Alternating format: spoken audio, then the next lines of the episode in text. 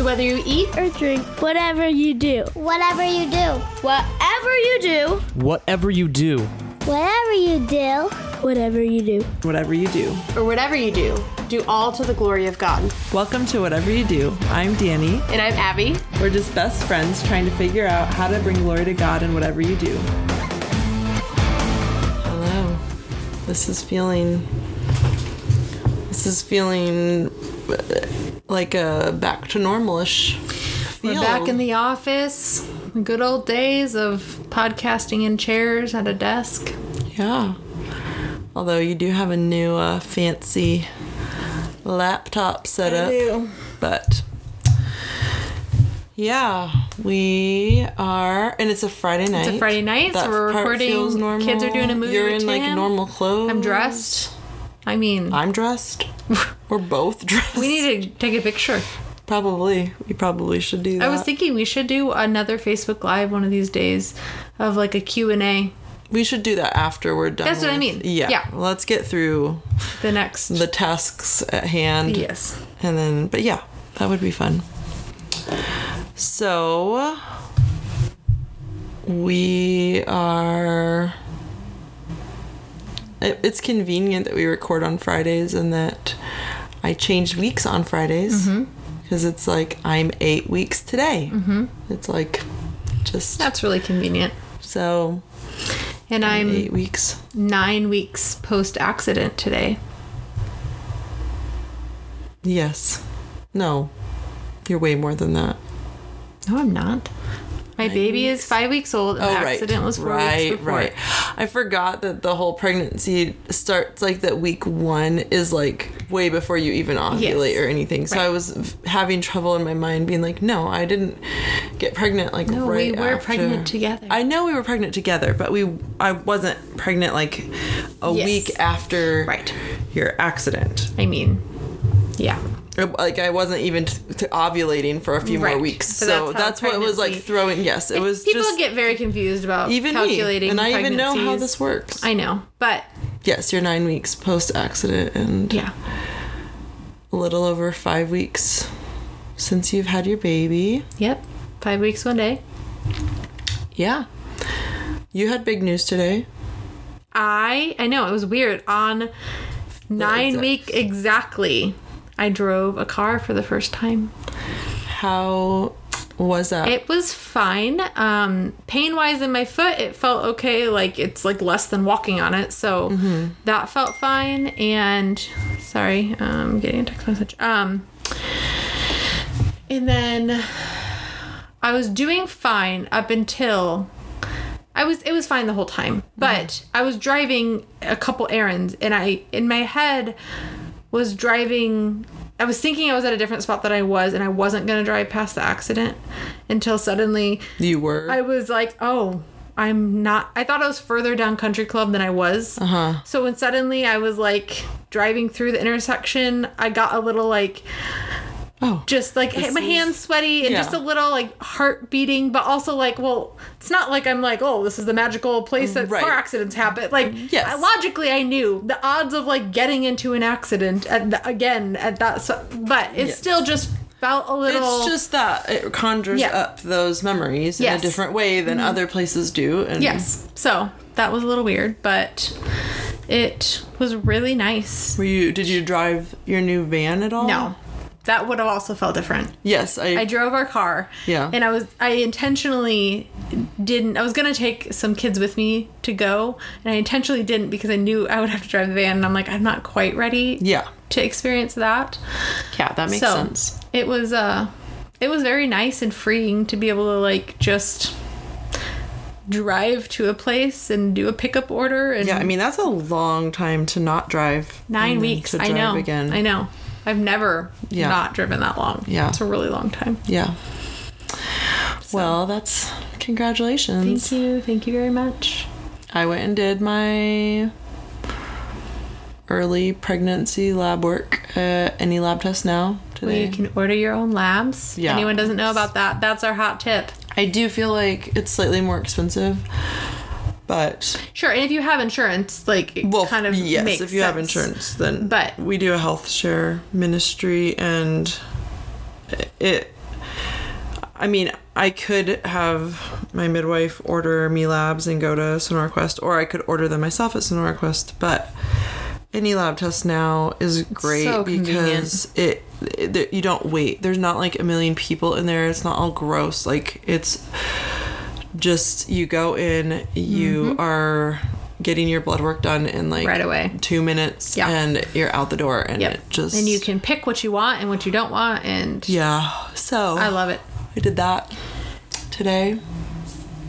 I took my oldest daughter to get drug tested. Oh, is that where you took her? I no, I took her to. They have uh, set up through some chiropractic office that does Oh. drug testing. So that's where they send all of their. Oh, okay. Well, tell why before we go So- any further and forget to mention why you're drug testing your 14 year old. I'm drug testing my 14 year old because they launched a little not a program i don't know they they decided his the employee or the the owners at chip's work joe's Real barbecue decided to allow the managers kids to start working at 14 so kenzie is going to start working probably only like one shift a week when Chip is there. There's certain laws of what hours they can work when they're under 16. So mm-hmm.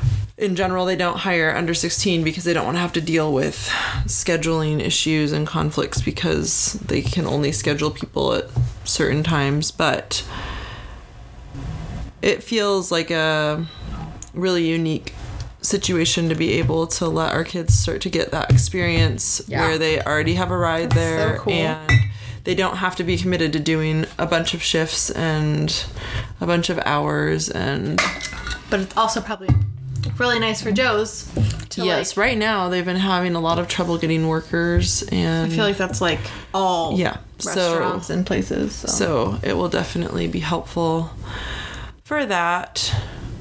And yeah, so she will start that very soon. But that's kind of our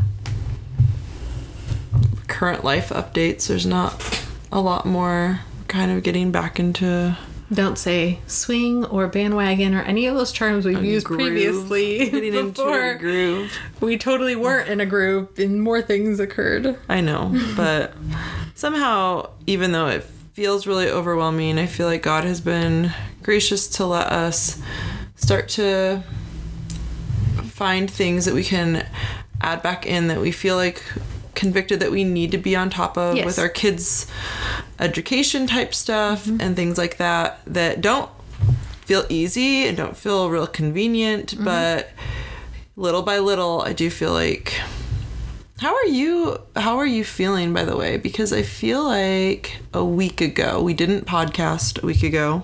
Mm-hmm. And I'm putting you on the spot here because this Okay. would probably normally be more of what we would pre-podcast. Oh, we're doing a real podcast from the pre-podcast. Yeah. But I there was definitely that you hit that 4 week postpartum stint. Yes, which I have And- had, and we've talked about this in other episodes of around the month mark, at least my last two babies, um, where I really struggled emotionally right around that four week mark. Like I do totally fine until that. I clearly remember we both did that With the last Ruben- time, and it was babies. interesting since I was exactly two weeks Right. ahead of you. Yeah. Because I had literally Just had it, and then I gone went through into it, yes. and so it felt like I was like, it's Yes. okay. It's But I be remember okay. it was with Arrow. That it was a, mm.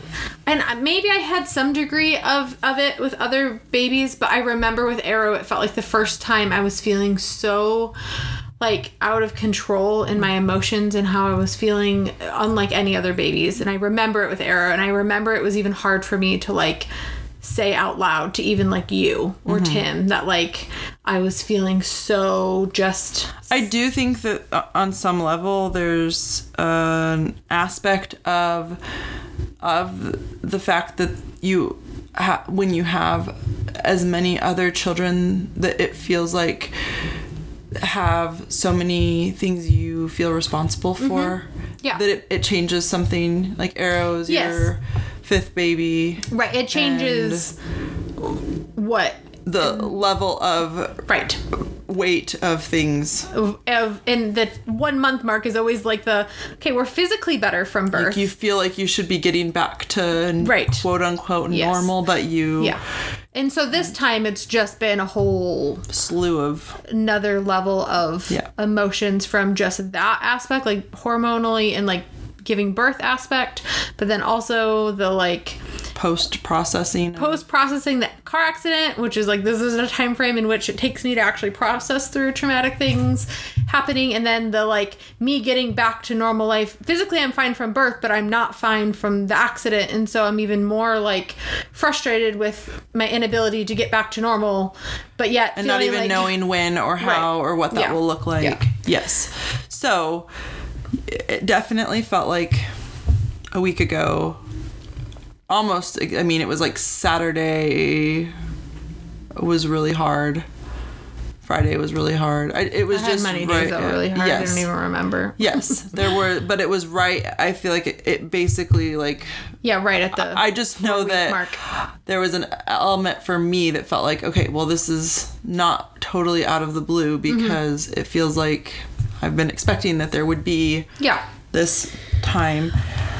So all I was all that to say in my interacting with you like today, I I definitely feel like there's some amount of a difference. I'm not saying that you're totally like through all of those emotions and but do you feel like you're like maybe not 100% of the time in that uh, place of I feel like God is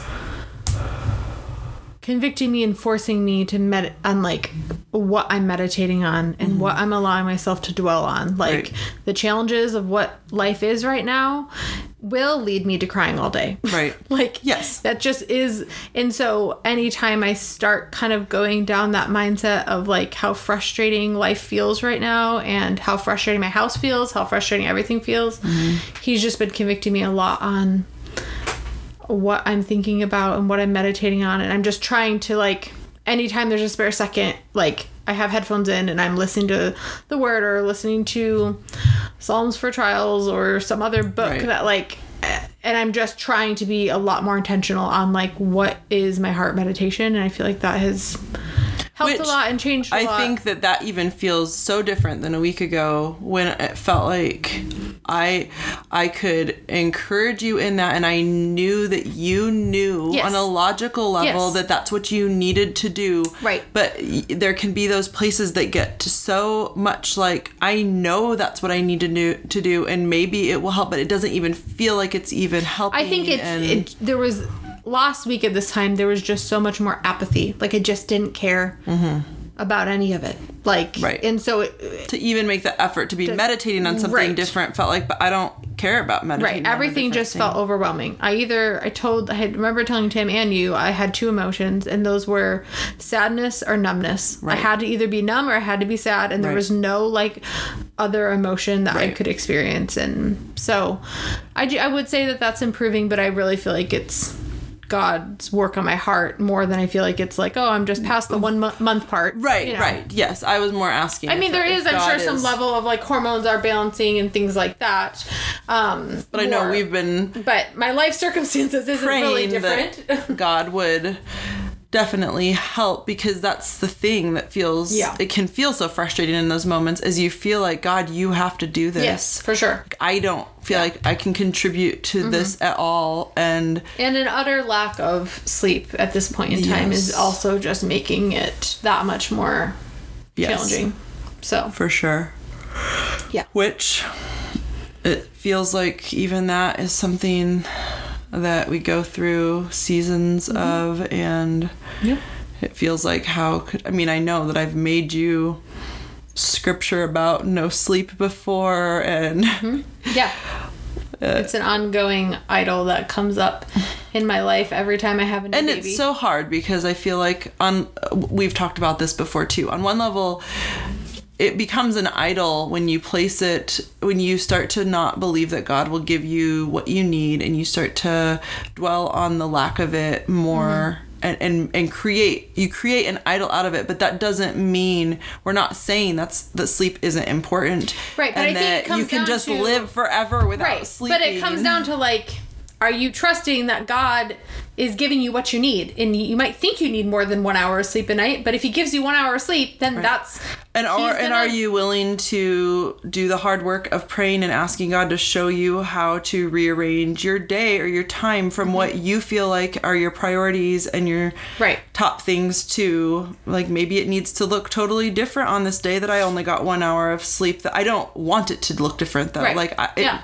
I just feel frustrated that I'm now tired and needing to needing to do all these things. Mm-hmm. yeah That- but i've always struggled a lot with feeling very angry in the night when i'm not sleeping like i've been known to punch blankets i've been known to like curse at tim i've been known to like say very terrible things like i just get so pissed off and frustrated and uh, yeah that's something that i feel like, Like so God is still working on that area. he convicted me a lot about it the other night. I literally like jumped up out of bed after the like hundredth time I hadn't been sleeping and I was so I'm like I am literally just gonna die. I'm gonna die. Like this is what's gonna happen.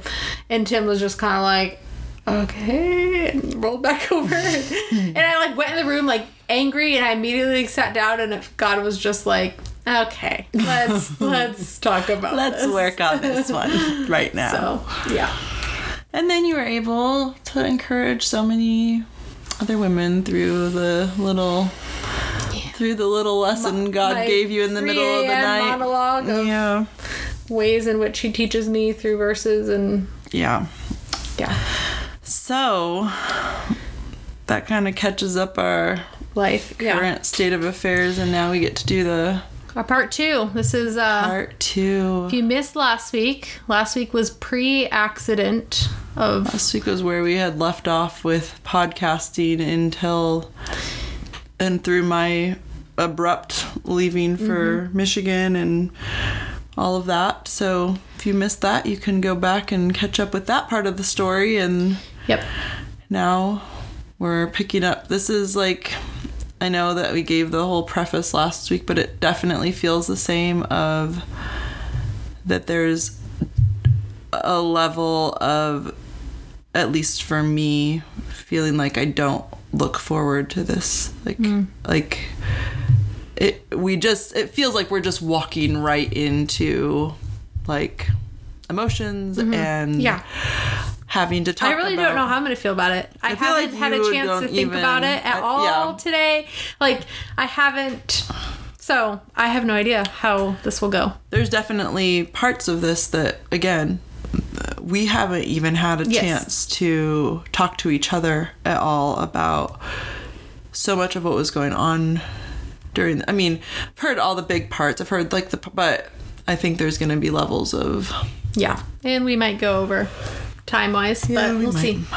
um so chip had left michigan on a tuesday night In order to come back here and work. Yeah, my grandpa's funeral is Monday. He left on Tuesday night. And my sister and her husband and kids left on Wednesday night. And so Thursday, July 1st was kind of the first day where, like, that was the day that I went grocery shopping in Michigan, um, trying to kind of really getting more settled in. My sister and her kids and families had been in the the bedrooms upstairs at my mom's house, and we had been staying over at my grandpa's house, and we moved all our stuff over for Thursday, and so it was. Uh, I was feeling the weight of knowing my mom had a lot to, a lot on her um, emotionally with still dealing with my grandpa's death and also as the one who was in charge of all of his legal Estate, yeah. stuff. Um I'm not used to being in other places without Chip with all my kids and my kids are great. They're really helpful, but it's still a mm-hmm. lot and when you're not in your comfortable places, you know, things like when you have a an 18 month old eh, there's extra amounts of supervision needed it just there was just definitely like a big weightiness of feeling like I need to try to keep everybody somewhat mm-hmm. like out of the way, not into things. Like, and this is all landing on me. So, like, mm-hmm. any kids that wake up in the night, that's all on me. And like, Yeah. I need it didn't feel like my parents were in there not that they weren't willing to help but it felt like an extra level of like I don't want them to have to mm-hmm. pick up extra things for me because they're already picking up a lot of extra on their own that Right. so that's kind of where I was at on Thursday um and into Friday we hadn't talked I don't think we really had talked much. um, I had been so busy up until that point, and we had kind of just been trying to. It felt like I know I had this conviction of feeling like I need to not be in Michigan, but be trying to just take care of everything with Abby at home. Like, um, I need to be present with where I'm at. Like, I don't have the capacity to be like keeping up with her schedule all the time and like what's going on with her every. And I knew that that was another hard part, but it almost felt easier to just like leave it. Yeah. And there was a time difference too, which makes things really challenging. Yeah. So we had hardly talked at all. Hardly Right. texted. Um, and uh, so for for me on Friday, we had someone come over to clean our house, and I had hired this person to come. That whole week, I think you had mentioned this on Yes, the last, the last pod, episode I did. but that it was a really, a, a really Great good week. I got a ton done, meals done, nursery prepped a- more. A friend come over and help paint. Yes. And build a side table. Yeah, it was it was it was a very productive um, week. So Friday we had scheduled someone to come clean our house, and it was just going to be like a fun day. That was going to take the kids out to do something. Um, I had driven Cade over to a friend's house to do a play date. And then we went over to my mom's for a little while with the kids. Well, the, we had to be out of our house for four hours for the person to clean. And we um, decided to go to the mall to get some lunch and kill some more time. And at this point, I was realizing that I was running late to pick up Cade from the playdate, and that I had texted my friend Desi and just, just told her that like I was going to be running late, but if she wanted to just bring Cade home, that Tim was at home working, and so she could just drop him off anytime, or I could get him if she was okay with me being late. And she said that she would just drop him off and that it wasn't a big deal. So I let Tim know that Cade was going to get dropped off and that he would just be there with him until the kids and I got back from the mall. So we left the mall and started driving. Um, it's about like 20 minutes from where from home and we were maybe five seven minutes from home like not far um and um i just feel like i'm being so monotonous about right. steps of this. Um, I'm also like trying to recall details because I'm terrible at this type of thing. Um, but we were coming up on a intersection where I was kind of at a top of a hill, and the cars coming from the other direction were coming up that hill. Um, and so as I'm about to go th- through the intersection at the top of the hill, I see a car coming from the other direction, coming up the hill, a white car um, that was going crazy fast, and I see him jump the median onto like my side. And I remember thinking, like, I don't know, at this point in my head, it felt very much like slow motion. And I remember thinking, like, oh, good thing he's far enough away. Like, I'll be able to. I just felt confident in my ability to, like, Move out of the move way. out of the way. I really felt like, wow, he might hit that car, but I'm gonna move. And I remember like swerving my vehicle, thinking that was gonna be enough. Um, and I I remember feeling very shocked by the impact. Like, really felt like, even though I saw him coming, like, he wasn't actually going to hit us. Right. Um, and I, I, I, I'm pretty positive I lost some amount of consciousness because by the time I like started getting out of my vehicle, there's already people around my car. So I knew there had to have been, not long, but just had to have been some brief seconds uh, that I Right. um and my glasses ha- had flown off but i hadn't even realized this at that point. I'm very blind without my glasses. But i just immediately jumped out of the car holding my belly and i just remember yelling. The, a lady was at my door and i just said i'm pregnant.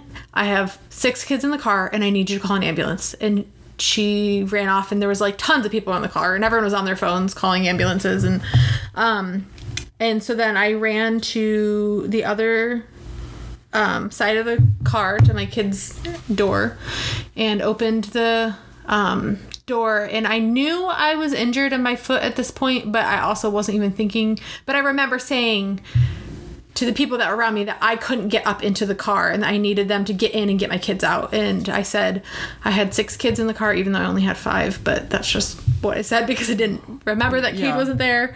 Um, and so they just started jumping into my car. Graceland, my oldest, who's 10, had already unbuckled my youngest, 16 month old, and handed him to a person. It was like an assembly line of like kid, and they were passing them to like different people to get them all to the side of the road. And there was maybe 15 people that were helping get kids out.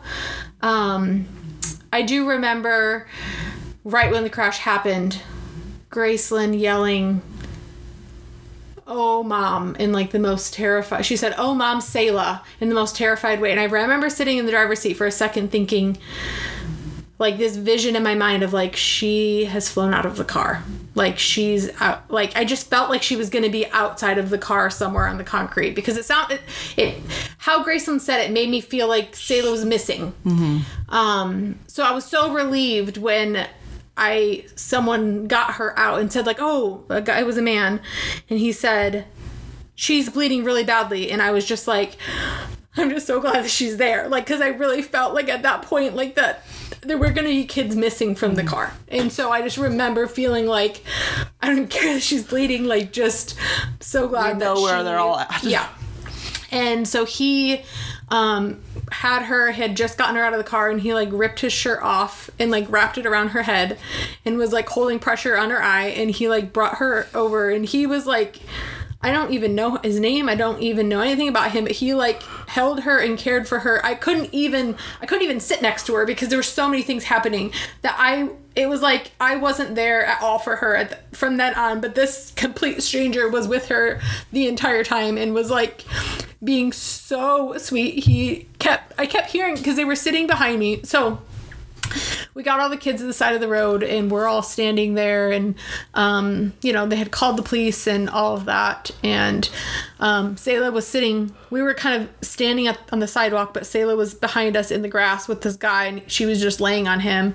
And I kept asking like are you okay Selah and she just was kind of like yeah. She, she wasn't crying or anything but she was also not Just really out of it. with it at all. And um he I remember he pulled his shirt back and it, there was a ton of blood and her eye. Looked so so bad. And I re- remember him saying like give me some water. She needs some water. And he like put the, t- the towel back on. And then he just talked to her the whole time and kept her awake and was just like and this is when i had tons of people just asking me like are you okay? And i remember being like i don't know. It felt like my stomach was in like a just con like a vice grip like a contraction that wasn't and i'm like i don't know if i'm okay and i had like this burn on my arm and i remember my arm hurting really bad um but also feeling like oh just all trivial like i have to The just figure out adrenaline yes of needing to figure out what with your and kids. Arrow and Calvert or Arrow and Ruben, my two youngest boys at the time, were just screaming. The like they would not stop screaming, and I felt like my brain was like not able to even like focus because they were screaming and they didn't want other people to hold him hold either of them so i'm like holding both of them in each arm and like feeling like I don't know how to like stand here anymore because I knew I looked down at my foot when this lady said, "Oh, ma'am, your foot is broken. Like you need to sit down." And I'm like, "I need you to take them from me so I can get to the ground." And then she like put them back on my lap, and um, it felt like forever for the police to come. Like it literally. I know my sense of time is completely wrong, but it literally felt like an hour. And I know that's not how long it was, but and I kept saying like when the police did finally get there, I kept saying like, "How much longer until the ambulances are here? Like, what is taking so long?"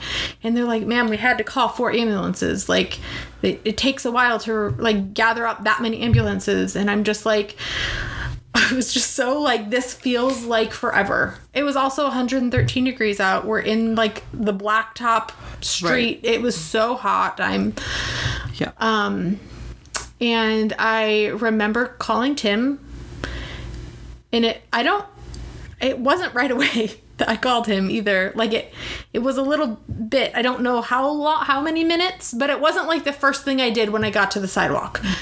Um, but I remember calling him thinking, okay, he needs to meet the kids who are getting there in the ambulance at the hospital. So I called him and I was very like stoic and had very little like detail or emotion. And I just said, Tim, the kids and I were in a really, really bad car accident. We're going to be transported by ambulance to the hospital at Banner Desert. And I need you to be there and meet us. And he was just like, okay. And then I was like, bye.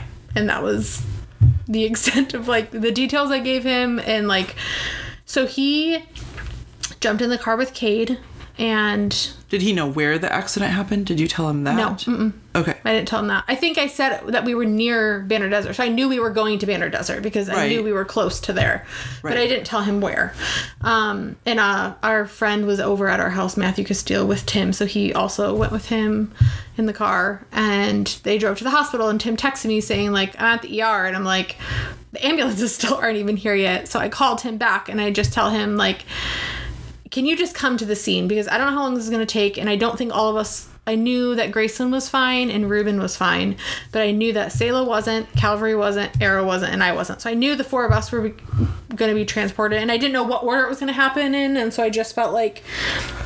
And then a police officer too had said like, "Can you have someone come for the other kids?" And I was like, "Oh, I'll have my husband." So I told him to come to the scene instead, and he wasn't far away, but the whole street was closed Right. and traffic was so backed up and he like it took him forever to get there um uh, i also remember at this time sitting on the side of the road thinking well tim's gonna need to be at the hospital with kids who are there and then grayson and cade and ruben the ones who are not hurt are gonna need to be somewhere and i remember realizing that our friend melissa who's normally out of town it came down I don't, the day before maybe or that day it might even Yeah, been that day, that where she I just think. randomly was going to be home that weekend and i think it was that day that friday that she came from out of town up Yeah. at their cabin so i remember calling her and she didn't answer and i just left her a voicemail on her same as my, what i said to tim like i need you to be ready. I don't know what i need you to do but i need you to be ready to like take some kids or go to the hospital or do something. So when you get this just know that um and then she called me back right away but i didn't answer because at that point there was people talking to me and i had given her the information she needed at that point. Um so the first ambulance came and they took Selah first since she was the worst.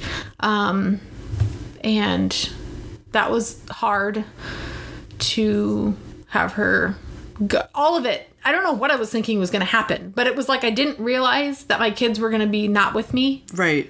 Yeah. Even though I knew, like, you can't. Yeah. they can't but- fit us all in one ambulance. But at, at the same time, I didn't realize that like my kids are never not with me, especially when they're hurt. That it just was so like, wait a minute, you're just taking her? Like, Right, who's like- gonna be with her? right. How is that? And they're like. It's okay, like the paramedics are gonna be with her, and I'm just thinking, like, how do you just take a child by themselves without someone they know when they're like hurt? And um, then the next ambulance came and they took Arrow, um, and then the third one came and took Calvary, and then it was one the fourth one.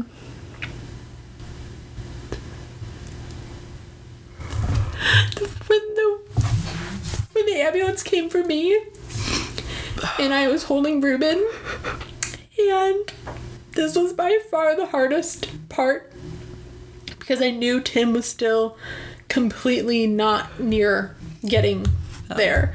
That I had to hand Ruben to Graceland and just tell her that like God was with her and that she needed to be strong for her brother and she needed to care for him until dad got there and that she would be okay and that there would be people to look after her and but for the months leading up to this um Grayson had since Danny's ectopic pregnancy and all of that Grayson had been really really struggling with fear and death and it was like a Hospitals. yeah, and- it was it was in every night because it was Danny's ectopic, and then I had been to the hospital three times, and it just was a very traumatic time for her as a ten year old, and so it was like a every night she was struggling with fear and crying herself to sleep, and so I know I knew like that's that's what's on my mind is like this is her worst fear is happening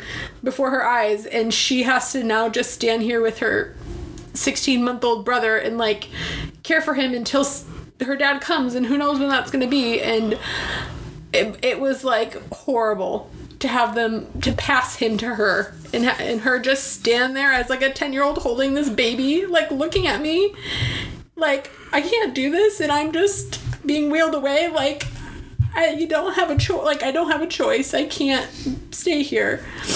And i remember them getting me into the ambulance. And it was literally the second i couldn't see them anymore and was in the ambulance that i was like oh i'm not okay. Like at that point i felt like i was just some bumps and bruises and i was gonna be fine. But once i got in the just, like, ambulance hit. it hit. And i'm like my foot is not okay. Like my foot is is really bad. And um I remember they started taking vitals, and the, one of the paramedics said to the driver, like, we need to bump it up to trauma three, and I have no idea what that means, but they they realized I wasn't okay either at that point, and um, he told me like once we get there, there's going to be a lot of doctors and a lot of people talking to you and asking questions, and they're going to be moving really fast. And I just want you to be prepared for that. That like this is going to happen really quickly, and I don't want you to feel overwhelmed. But that's what is like we're walking into, and so I was really glad he told me that because I had never experienced what I experienced getting to the hospital, and it was literally like there was people lining the halls like like so many doctors like from and nurses from different departments and because i had ob i had er trauma and then i had people there to like report on my other kids and it was just like so overwhelming and i remember at that point too realizing oh tim calls me and he says they won't let me they won't let me back like through the street to get to, to Gra- Grayson and Ruben. At this point, I just freak out. Like you're still not there. Like you're still not with them. And This I mean, is like when you're actually. I'm at at the, I'm in the ER. Yeah. Like I already have been transported, and I'm like, you're. It's still like it's been Yeah. 20 minutes, and you're still Grayson's still there by herself, and it just was like. Do what you have to. I remember handing my phone to an officer that was in the ER and I said like I need you to talk to my husband and I need you to tell him where to go and how to get to my daughter because I can't do this and he's not able to get through to any of the police officers. They wouldn't let him through even though they said they would and so he took my phone and dealt with that and then I um everyone was cutting off my clothes and asking me questions and hooking me up to things and I remember them doing ultrasound and immediately hearing Bo's heartbeat and feeling like, okay, like he's at least alive right now. And then um, the officer brought me my phone back, and I remember then thinking like, okay, it's still gonna be a while before Tim can get get Here, here, yeah. to, with the other three kids, and so I'm like, I. I so I just texted my mom because I couldn't call with everyone talking to me. I just texted her and said, "Been in a really bad car accident. I need you to come to the hospital to be with the kids because they're they're don't they're by themselves." So my mom called my dad and my brother and the three of them came over and they were like waiting for them and expecting them. They like let them back and it was like one went with each kid in their separate rooms and were able to just be an advocate for them and it made me feel so much better. Just knowing that everyone had An adult. an adult with them that they knew. Um, and then um, I they took me back for a CT scan and did all of that. Um, they did a bunch of other tests and they transferred me to like a, a room. Um, and some police officers came in to take photos and of my injuries and all of that. Um, and Tim went in with the other kids to like once he got there to make sure what was happening with them. And then since they each had an adult, he came in to my room and it was really we only saw each other for like a, a couple minutes, but it was really this is at this point where we didn't know any of my like results. I was in like a neck brace and I wasn't able to like move and my vitals still were like not great and I was on oxygen and so it wasn't like a normal like just waiting on our test results site right. Uh, like that Tim walked in seeing me as, and he at this point had had zero update whatsoever on my condition at all. He had no cl- no one had told him anything. He had seen the kids were all stable. And he had like talked to you, which almost maybe was misleading because He had talked to me, but only me saying that we were in a car accident. I hadn't really. But, I mean, there were a few times he'd called on the phone and you had been able to hand the phone to the like Yes. things that I would was, like, maybe aware. make you think like, oh, well, she's doing okay, Right. Like, he. I don't think he was prepared to, To see, see- me like that. right, and he broke down crying. Um and it was it was a it was really hard for him i know. Um and he was feeling very torn on like Where to be. where to be. Um and they had told him that they were going to be transferring me up to ob to be monitored anyway. And so they asked if they wanted if he wanted to come with to transfer me even though it was on like the whole other side of the hospital. And he was kind of like i don't know. I'm gonna just go check in with the kids. And then i'll come to ob after and he never did but um not like it was his fault or he didn't want to just didn't things happened that way. um, so they transferred me to OB, and but before that, though, I remember sending you a video message through Marco Polo um, before I had been transferred or anything, because I remember you texted me at some point after the accident somehow you had been notified. I don't even know. How who told what? Because i i didn't give any details to tim. And so i feel like he was telling people i was in a car accident but he didn't even know what was happening.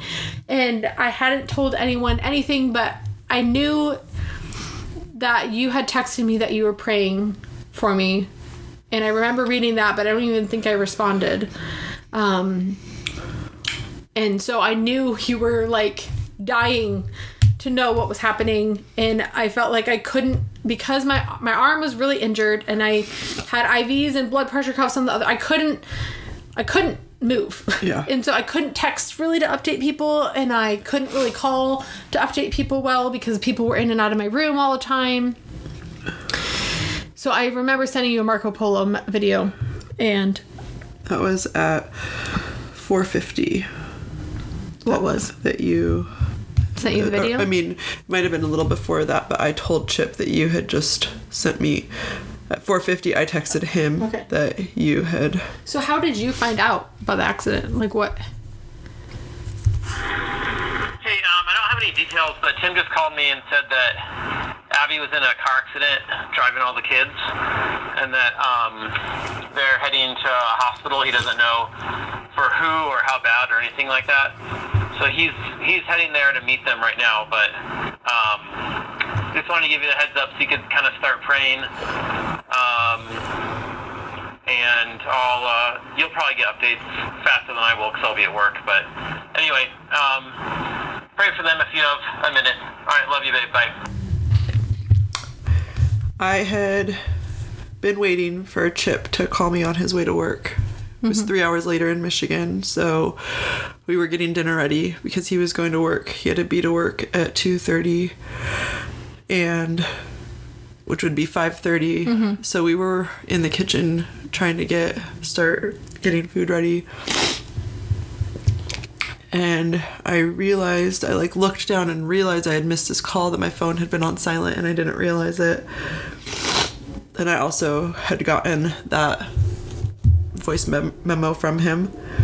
And so I played that and I immediately called him. And he's like, I don't have any other information. Like, Tim couldn't talk to me long. And immediately, I feel like immediately after that, I started getting messages from other people expecting that I would have information and know things. Mm-hmm. But I didn't know anything. And I feel like at that moment,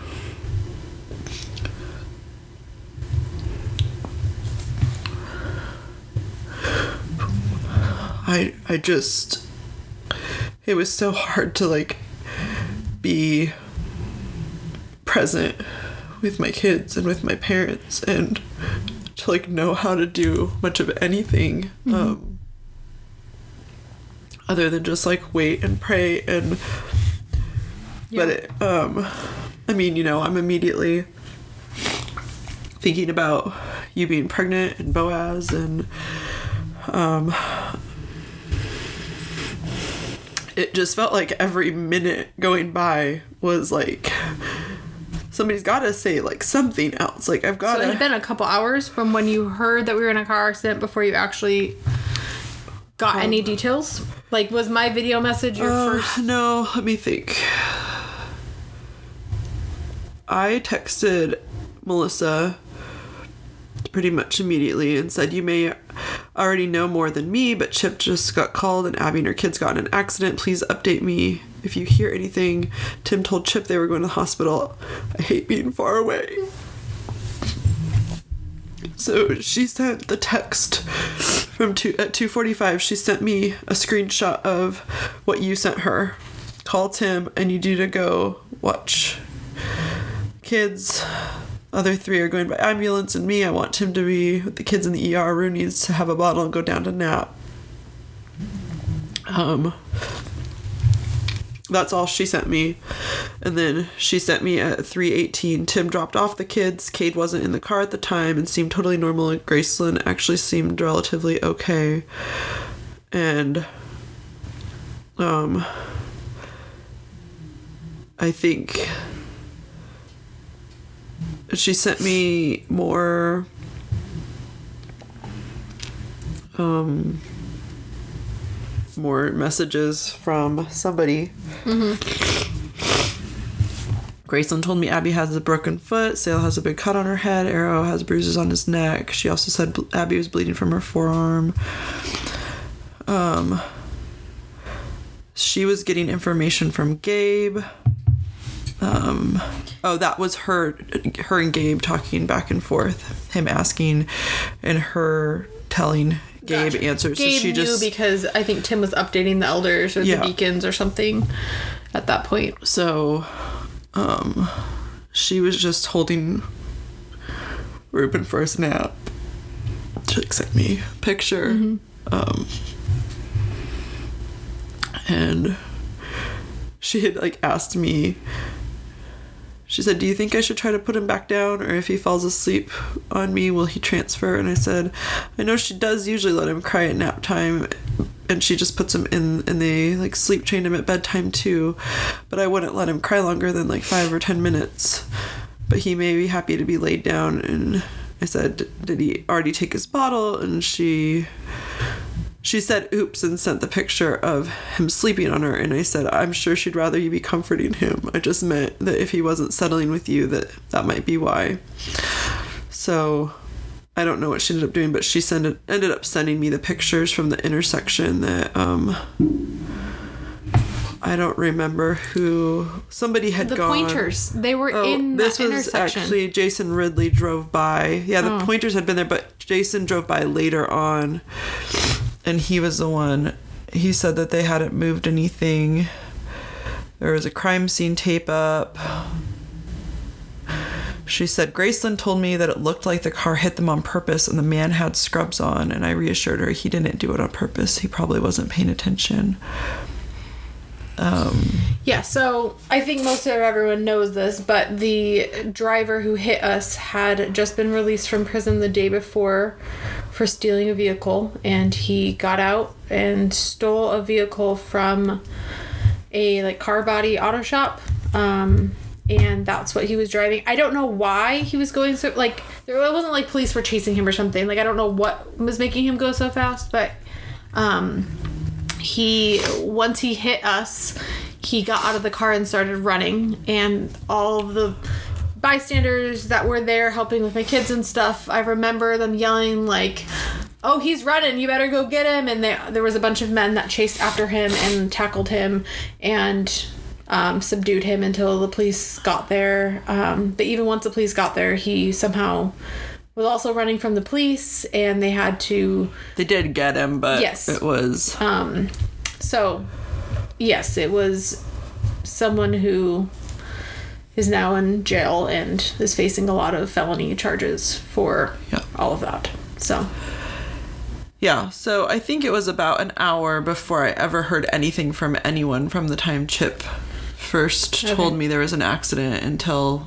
anybody texted me back anything. Yeah. And that hour was like really like I feel like I was doing the thing in my mind where I would go back and forth. I'm like, well, they probably just took them to the hospital as like precautionary thing with Abby being pregnant. Mm-hmm. Like, like I don't even know how many. And then like a second later, I'd be like, like what if they're all dead? Like, and my kids were really worried. yeah. I hadn't expected that to be the message that Chip sent me, so I just played it Right. So, so it wasn't like heard. yes so i was obviously relieved when i knew everybody was alive and Mm-hmm. but it was definitely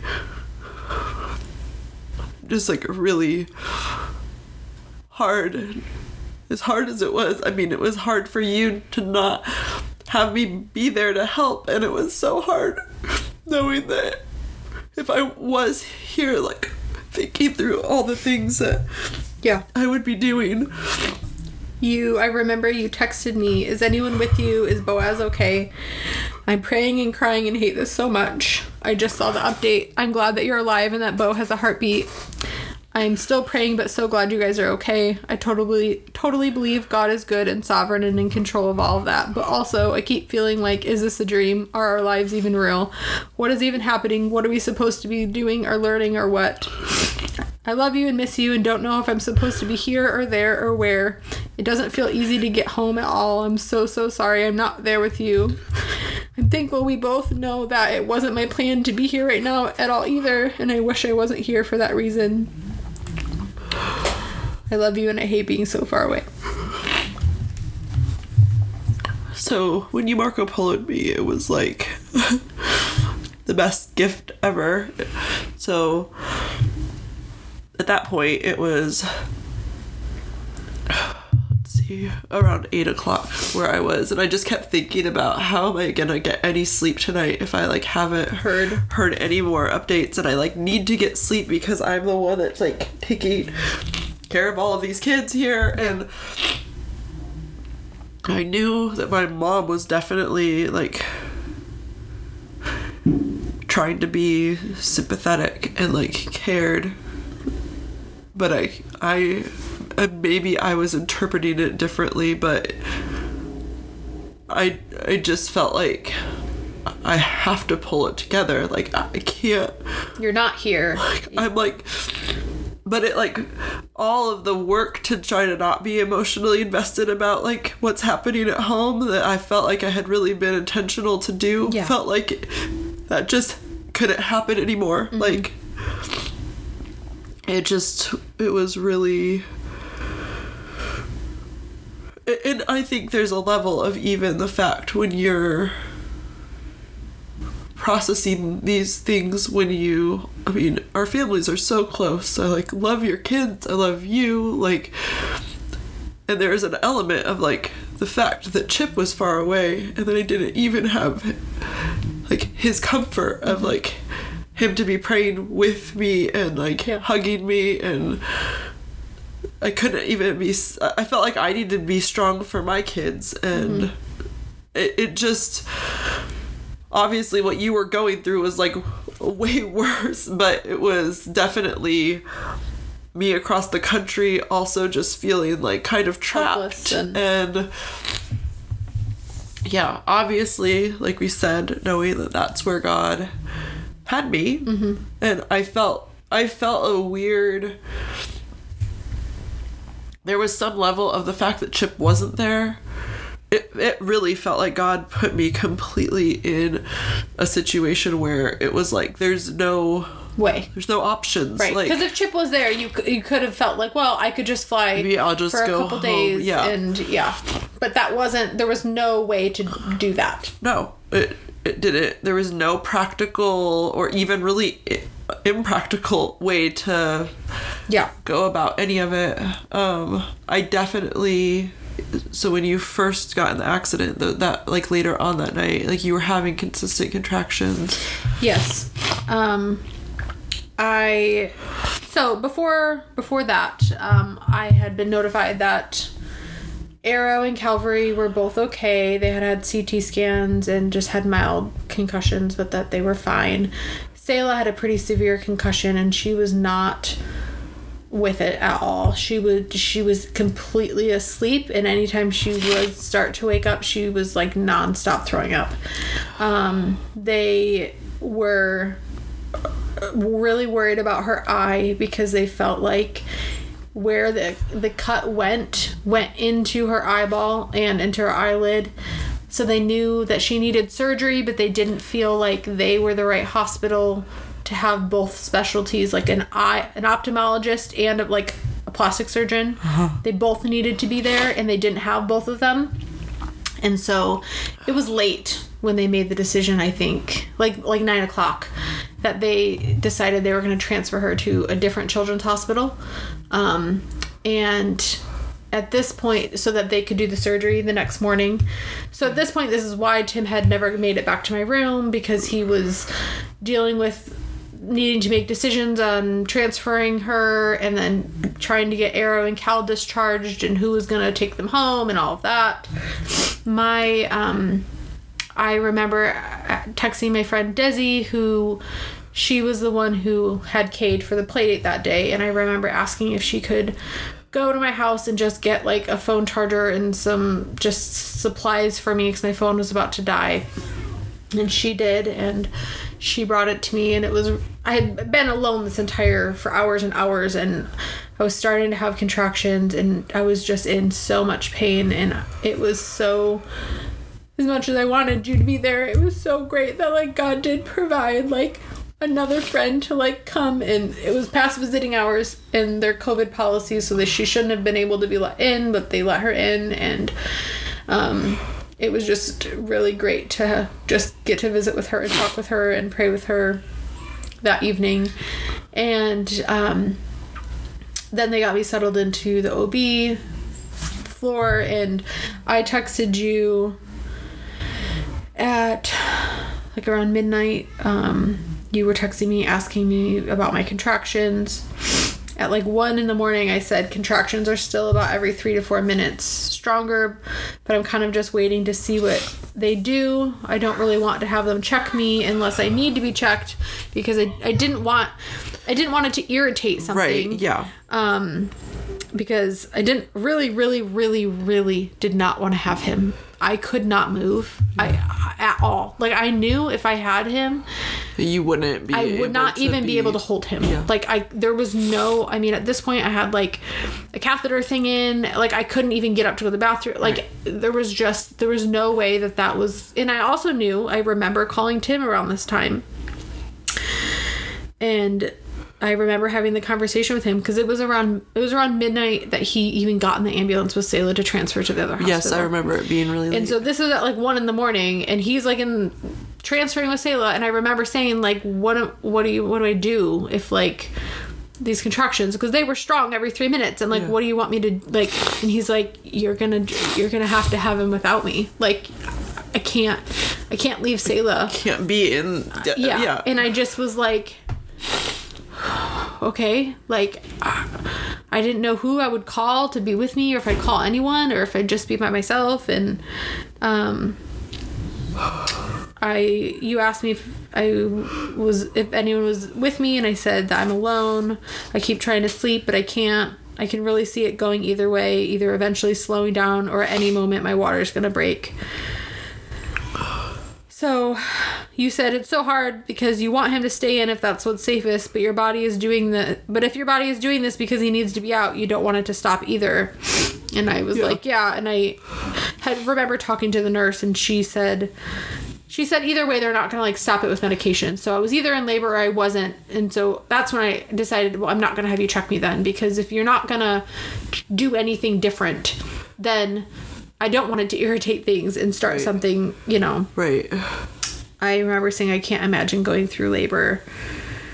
I can't even move at all. I'd definitely get an epidural. Maybe I'd just sign up for a C section. I feel like there's no way I can do labor. Um, so this was all like in one o'clock in the morning. Um, I was really having a hard time with Graceland, knowing Yeah. that Tim still was at the hospital with Selah and Graceland was at home, and she was texting me a lot, and she was just really Who stayed with them that night? They stayed at the Johnsons. no, no. Um, Melissa stayed at the house until Tim got home. Okay. Because eventually my dad ended up staying overnight with Selah in the hospital when she was Right, like settled, settled. and Tim went. I that was a. I think Tim wanted. I know Tim wanted to stay with Selah, and I begged him to go home because I felt like Selah was like asleep and was on medicine, and she wasn't really all that scared. And Grayson, like Selah, had like physical trauma happening, but Grayson had emotional trauma that I felt like the only one that could help her was Tim, and I just she had been from the accident by herself like not by herself melissa was with her but she hadn't had either of us Right. for that many hours and i just felt it was like killing me every time i'd check in with tim and he's like i'm still here and i'm like i need you to get home like i need you to get home and be with her and so um yeah i it felt it felt like i really had no idea what I, what was gonna happen. And i had those contractions every three to four minutes all night. Yeah. like i they didn't stop until the morning. Um i also remember you texting me um saying that you were struggling about feeling like you wanted to be here but couldn't and telling you that I I said God is good and faithful and even though we don't understand that this is for our good I know you love us and at this point I really feel like God has you there and that's where you're supposed to be even though that's so sad and so hard but I really did feel so strongly that you weren't supposed to be like getting on a plane to come back. Um, so I texted you updates randomly through the night. Um, I remember feeling really relieved on Saturday when I found out that Tim's mom was on Yes. her way. Yes. Um, it definitely didn't didn't make me not want to be able to come home, but felt like okay, at least there's another person that is like yeah, close and and like coming, like like they don't feel like Yeah. nobody's coming to help them and I uh I did feel like I got to the point on that day that it felt like the only way I would the only way I would um come home was what it was if you if you had Yeah. Boaz and I didn't know exactly how that would work and what I would do and Right. how that would all go, but it felt like I can't imagine like if that ends up being like part of this too and right. she doesn't have someone with her or her baby doesn't have someone with him or it just felt like I can't not be there for it already felt like it was going to be so hard if for some reason I missed his birth by you having him early Right. and me being gone. Yeah. But it felt like I couldn't completely miss all of that and miss everything. So I rem- I did text him that day saying that I wanted to I, I didn't know like that I, we were willing to change our plans. It, mm-hmm. The thing that felt the hardest about it was it felt like Chip had just left, and so it felt like by the time Chip actually gets back here, and we could all come home as a family, it feels like not that there isn't still going to be needs, not that there isn't still stuff we could help with, but it felt like by then the parts that felt like it would be really helpful for me to be there felt like all of the like immediate aftermath Yeah. where it feels like you need people who know your kids know your house know your know all of these things while everybody is Yeah. like it's chaos. Mm. And it felt like if we come home early from this trip like a week early it, it not that Yeah. we aren't but we're gonna there's gonna be things for us to do for a while like for the rest of our lives there's things we do as each for each other as friends that that's not gonna go away Right. but is it really like do we really leave this trip that we've planned and it felt like by the time chip came back to be with us too. That was going to be the first point in our trip that we were actually going to get to like enjoy the time there as a family in a way where i wasn't going to just feel this like massive burden of needing to make sure everybody's okay all the time. So that was a really hard decision too feeling like the further we get from this, the more practical it gets for me to come home sooner. Mm-hmm. But the less it feels like I should. And, and then to think about how God worked out literally like the day after. yeah, we'll get to that. That'll be a, spe- Right. a special part of the next next part three. I thought we'd get further into this story than we did, but I am not surprised of where we're at. So I was discharged. Accident was on Friday. Was discharged late Sunday night on the Fourth of July. Um, Chip didn't go to church that night because it was kind of unsure of when you were gonna get released. right. They had been trying to get me out all all day. They were just struggling to get me a walker that I like a modified walker, and also it was the Fourth of July and a Sunday, and so finding a pharmacy that was open that could get me pain meds was also a challenge. And we were calling around different ones, and yeah. your kids. Selah had her surgery on Saturday, the day after the accident Yes, in the Sarah had in the, morning, and she had.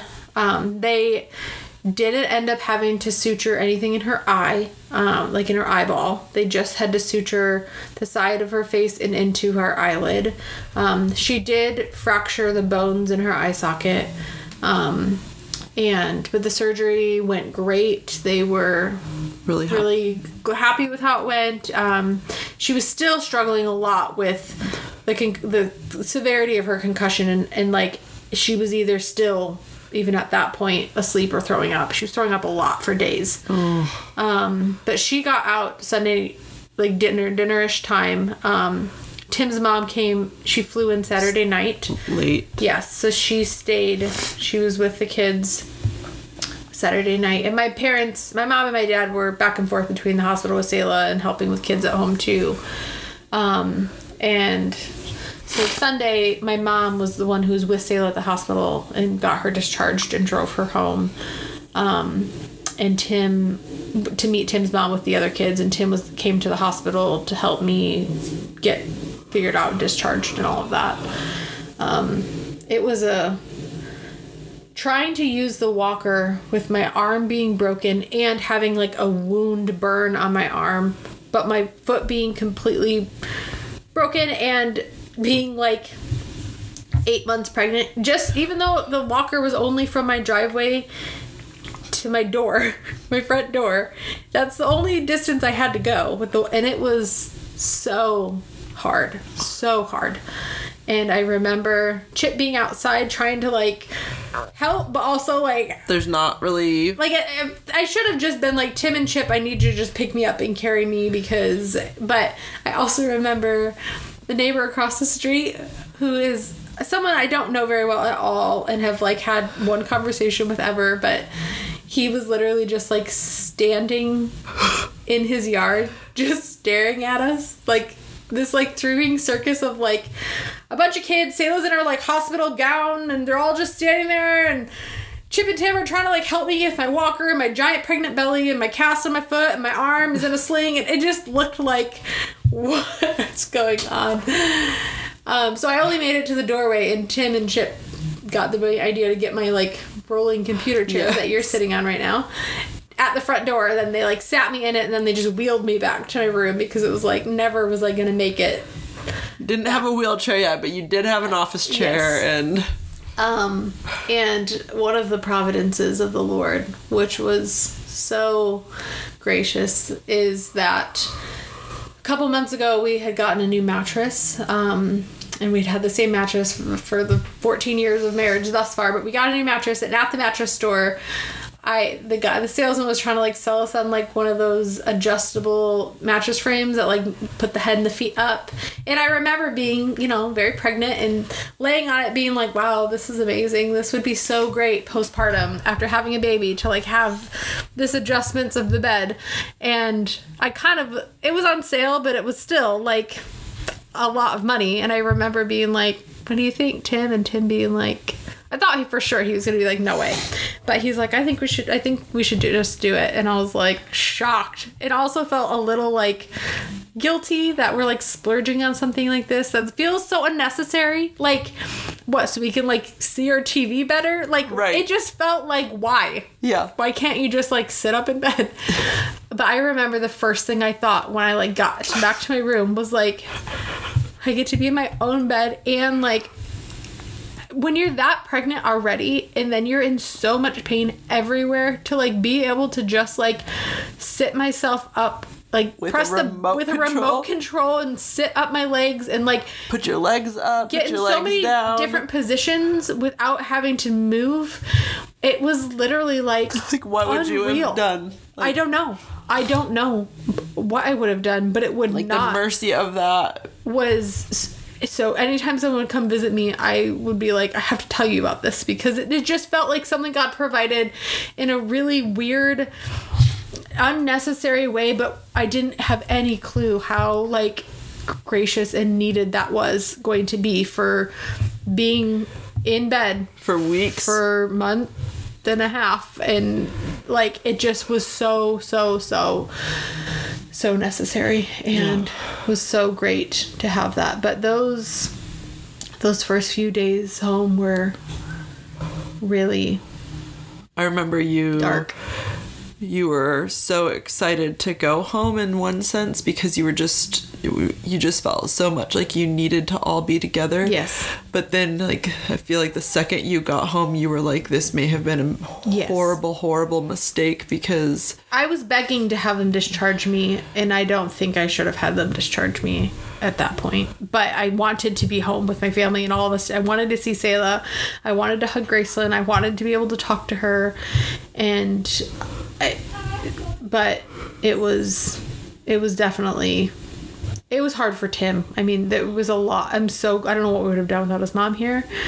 Like in the night, he was up with me every hour or two because I couldn't even get to the bathroom by myself. He had to help me, and I'm very pregnant who pees all the time through the night, and it was really hard for yeah. to not even be able. I could barely lift my water cup Right. up to take a drink without having because your arm at this point is like arm is broken. Yeah, I can't like move easily. So it just felt like I needed everything from Tim to help me. Couldn't like wipe. I couldn't get on the toilet. I couldn't get off of the toilet. I couldn't get into like after I think it was 2 days Melissa said like, "Oh, my mom has a walker, or I mean, a wheelchair you could borrow." And I was like, it was when I was freaking out about realizing I had to like go follow up with the OB, and I was like, oh, I I, can't. I can't even get my walker to, to the driveway. Like, how am I gonna like get into an OB op? Like, I was like telling her this, and she's like, "Oh, do you want to borrow my mom's wheelchair?" I'm like, "Yes, yes, I do. Yeah. I don't know. I don't know what I would have done without that. Like, honestly. Another used- one of God's Yes. graciousness is Yes. yes, The walker would have not sufficed yeah. at all. So, anyway, I feel like it's a good place to wrap up. There's more to say in the aftermath of Yeah, the we'll- month after. we'll hit that in part 3 Mm-hmm. Maybe we'll have to end up doing a five parts. We'll see. Yeah, we'll probably. We'll see. I don't know. Uh, the month aftermath could go long, could go short. Hard, to, Yeah. hard to tell. I really. I didn't think this would go as long, but Well, hopefully that fed fed your curious, cured your curiosity, calmed your. cu- I don't know what I'm looking for. I know. I know. There's people who have been wondering about. more details than I've. I've tried to like share a lot of what's happened, but uh, those early days were. I couldn't use my arm even. It was so hard to like write out what was happening. and I think I've also like. There's some level of when you have shared it with certain people Yes. you've already in one sense told the story so it Right. feels hard to remember that not everyone Heard all those knows the story just because Yeah. yes i mean there's definitely new things i hadn't heard in all of that even when i've sat in your room and we've talked about it Mm-hmm. and um i don't know if this is too weird for you to share or not how do you feel about sharing the part about graceland in the car Oh, I did think about that. Um, just because it's interesting that there is some level of feeling like God yes. was was very She much with her and was preparing her. a couple days after the accident that when we were leaving the mall that all she was thinking about was how we were going to get in a car accident.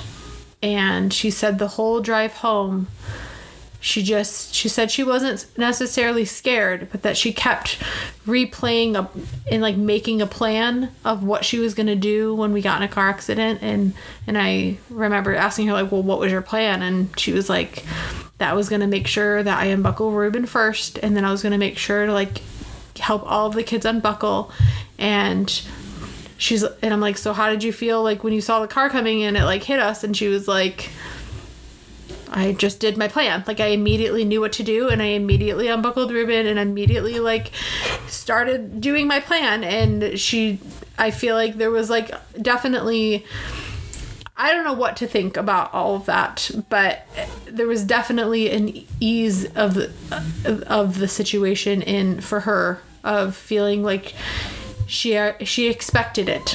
For some reason somehow she expected that that was going to happen.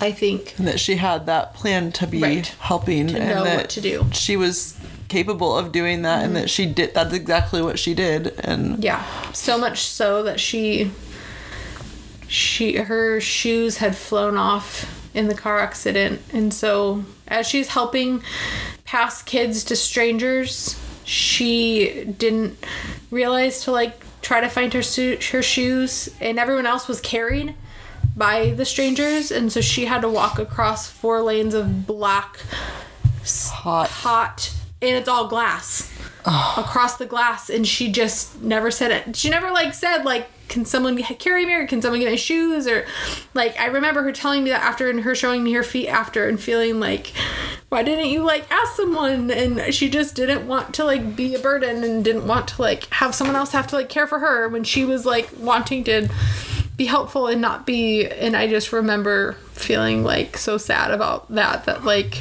she she was silently suffering in her own injuries that no one thought to be like let me look at the bottom of your feet or you know because after the accident everyone had visual visible injuries except her Right. and ruben. Um but yeah. So.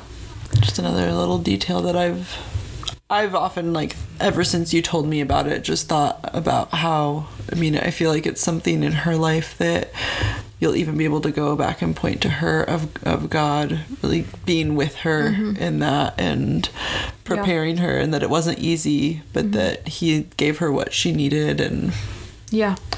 And I mean, we had spent the week leading up to this studying um, the verse in Philippians about not being anxious, but in everything through prayer and petition, make your requests known to, to God. And that had been a verse we had as a family been studying all week because of Graceland's fears that she had been going through.